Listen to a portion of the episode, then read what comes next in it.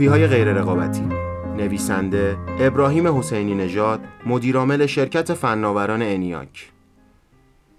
یکی از مسائل مورد توجه نظام بانکی کشور که چند سالی از تقریبا نقل محفل صاحب نظران شده بنگاهداری بانک هاست که انتظار می‌رفت به طبع قانون رفع موانع تولید رقابت پذیر محدود شود یا به نحو قابل ملاحظه ای کاهش یابد. اما تقریبا می توانیم مورد را نیز به پرونده های ناموفق دیگری که قرار بود با دستور و کنترل و نظارت اصلاح شود اضافه کرد. چرا که اقتصاد بر اساس مکانیسم خود پیش می رود نه با زور و دستور و کنترل های مصنوعی.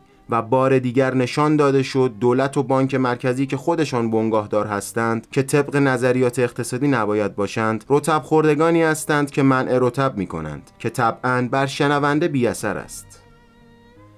یکی از حوزه هایی که تقریبا دولت و کلیه بانک ها علاقه مشخصی به ایجاد و تأسیس و اداره بنگاه های مستقل در آن زمینه پیدا کرده اند حوزه فناوری اطلاعات و خدمات بانکی مرتبط با آن به ویژه در حوزه نظام پرداخت است. طبعا این انگیزه با توجه به رشد جهانی فناوری، تسلط روزافزون فناوری بر زندگی نوع بشر، تنوع و سرعت بخشیدن به خدمات بانکی و مطرح شدن موضوعات استارتاپی و دانش بنیانی به عنوان مد روز از روند رو به رشدی برخوردار بوده است. اینکه این روند مطلوب است یا خیر با نگاه به چند موضوع باید تحلیل شود.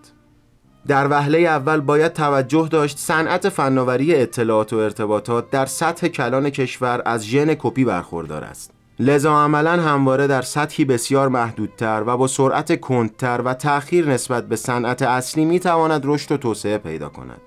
در واقع در ساختار کلان اقتصادی کشور ناشی از تحریم های بین المللی و قطع ارتباط سیستماتیک با صنعت فناوری در جهان عملا صنعت فناوری داخلی در سطح جهانی حرفی برای گفتن ندارد و با اتکاب کپی نیازهایش را در داخل به پیش می‌برد. لذا عملا هیچ فناوری قابل طرح در مرزهای جهانی نه در خود صنعت فناوری اطلاعات کشور و نه در هیچ فعالیت اقتصادی دیگری مانند خودرو، صنایع هوایی، ارتباطات و غیره مشاهده نمی شود. بنابراین هر تحلیلی در سطوح پایینتر باید ناظر بر این نقص عملکرد کلان باشد. اما بعد آنچه موجب شده این خاصیت کپی بودن رشد قارچگونه ای پیدا کند و در گونه های متنوعی بتواند رشد و نمو داشته باشد خاصیت جزیره بودن اقتصاد کشور به ویژه در دو دهه اخیر است.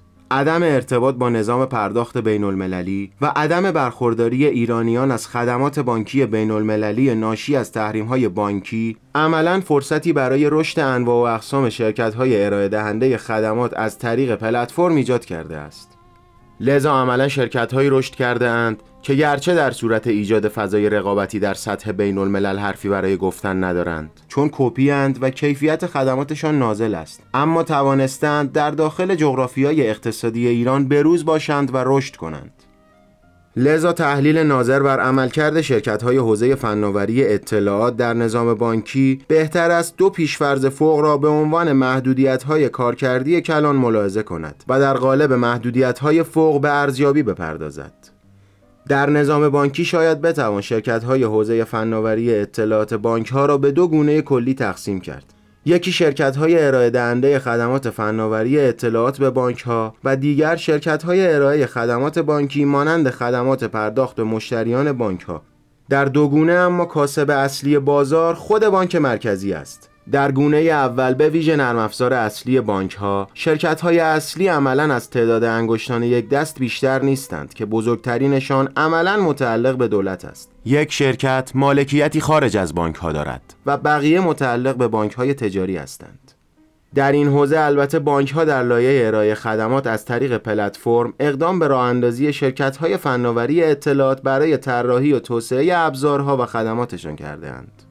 با عنایت به دو محدودیت پیش گفته در سطور بالا عملا در این حوزه رقابت جدی مشاهده نمی شود سرعت تغییرات بسیار کند و بطعی است و مهمتر از همه خدمات در بانک ها در حوزه بانکداری الکترونیکی و شعبات کم و بیش مشابه است و تفاوت محسوسی از حیث فناوری مشاهده نمی شود اما عملا رهبر بازار شرکت های دولتی هستند در حالی که فاقد کارآمدی رقابتی هستند در حوزه خدمات بانکی به ویژه نظام پرداخت داستان جالبتر است. گونه ای منحصر به فرد با مدل کسب و کاری منحصر به فرد از مهرموم های گذشته طراحی شده و با همان منطق روز اول رشد و توسعه می‌یابد. این مدل منحصر به فرد به طور ساده یک منطق بنیادی دارد و آن اینکه یک گلوگاهی ایجاد شده که هر تراکنشی باید از آن عبور کند و خب هر کسی هم که رد می شود نمی شود که مجانی باشد یک چیزی باید بدهد نظام پرداخت کشور عملا با همین ویژگی بنیادی ایجاد شده و رشد یافته است. با توجه به امکان درآمدزایی از طریق تراکنش ها برای دولت و سایر بانک ها بسته به سهم در تراکنش و توفیق در صدور کارت، شرکت های متعددی توسط بانک ها برای بهرهگیری از این قابلیت درآمدزایی تصنعی که خروجیش بر اساس تعریف پیشگفته است ایجاد شده است.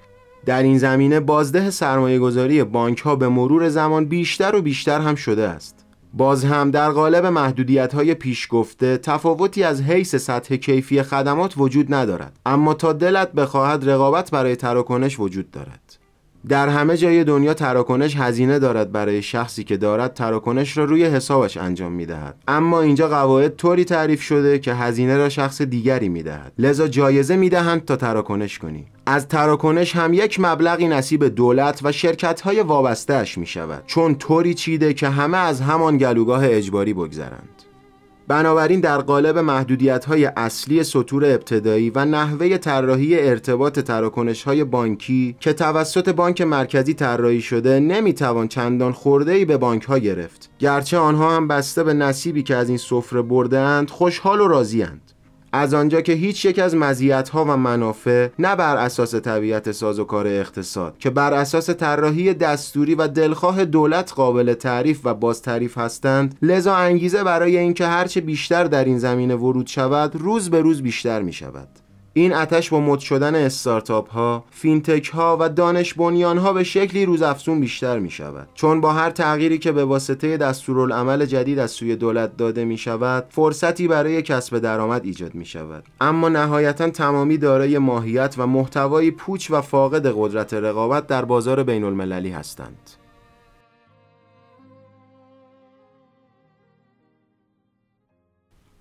این یادداشت در صد و دومین شماره ماهنامه پیوست منتشر شده است.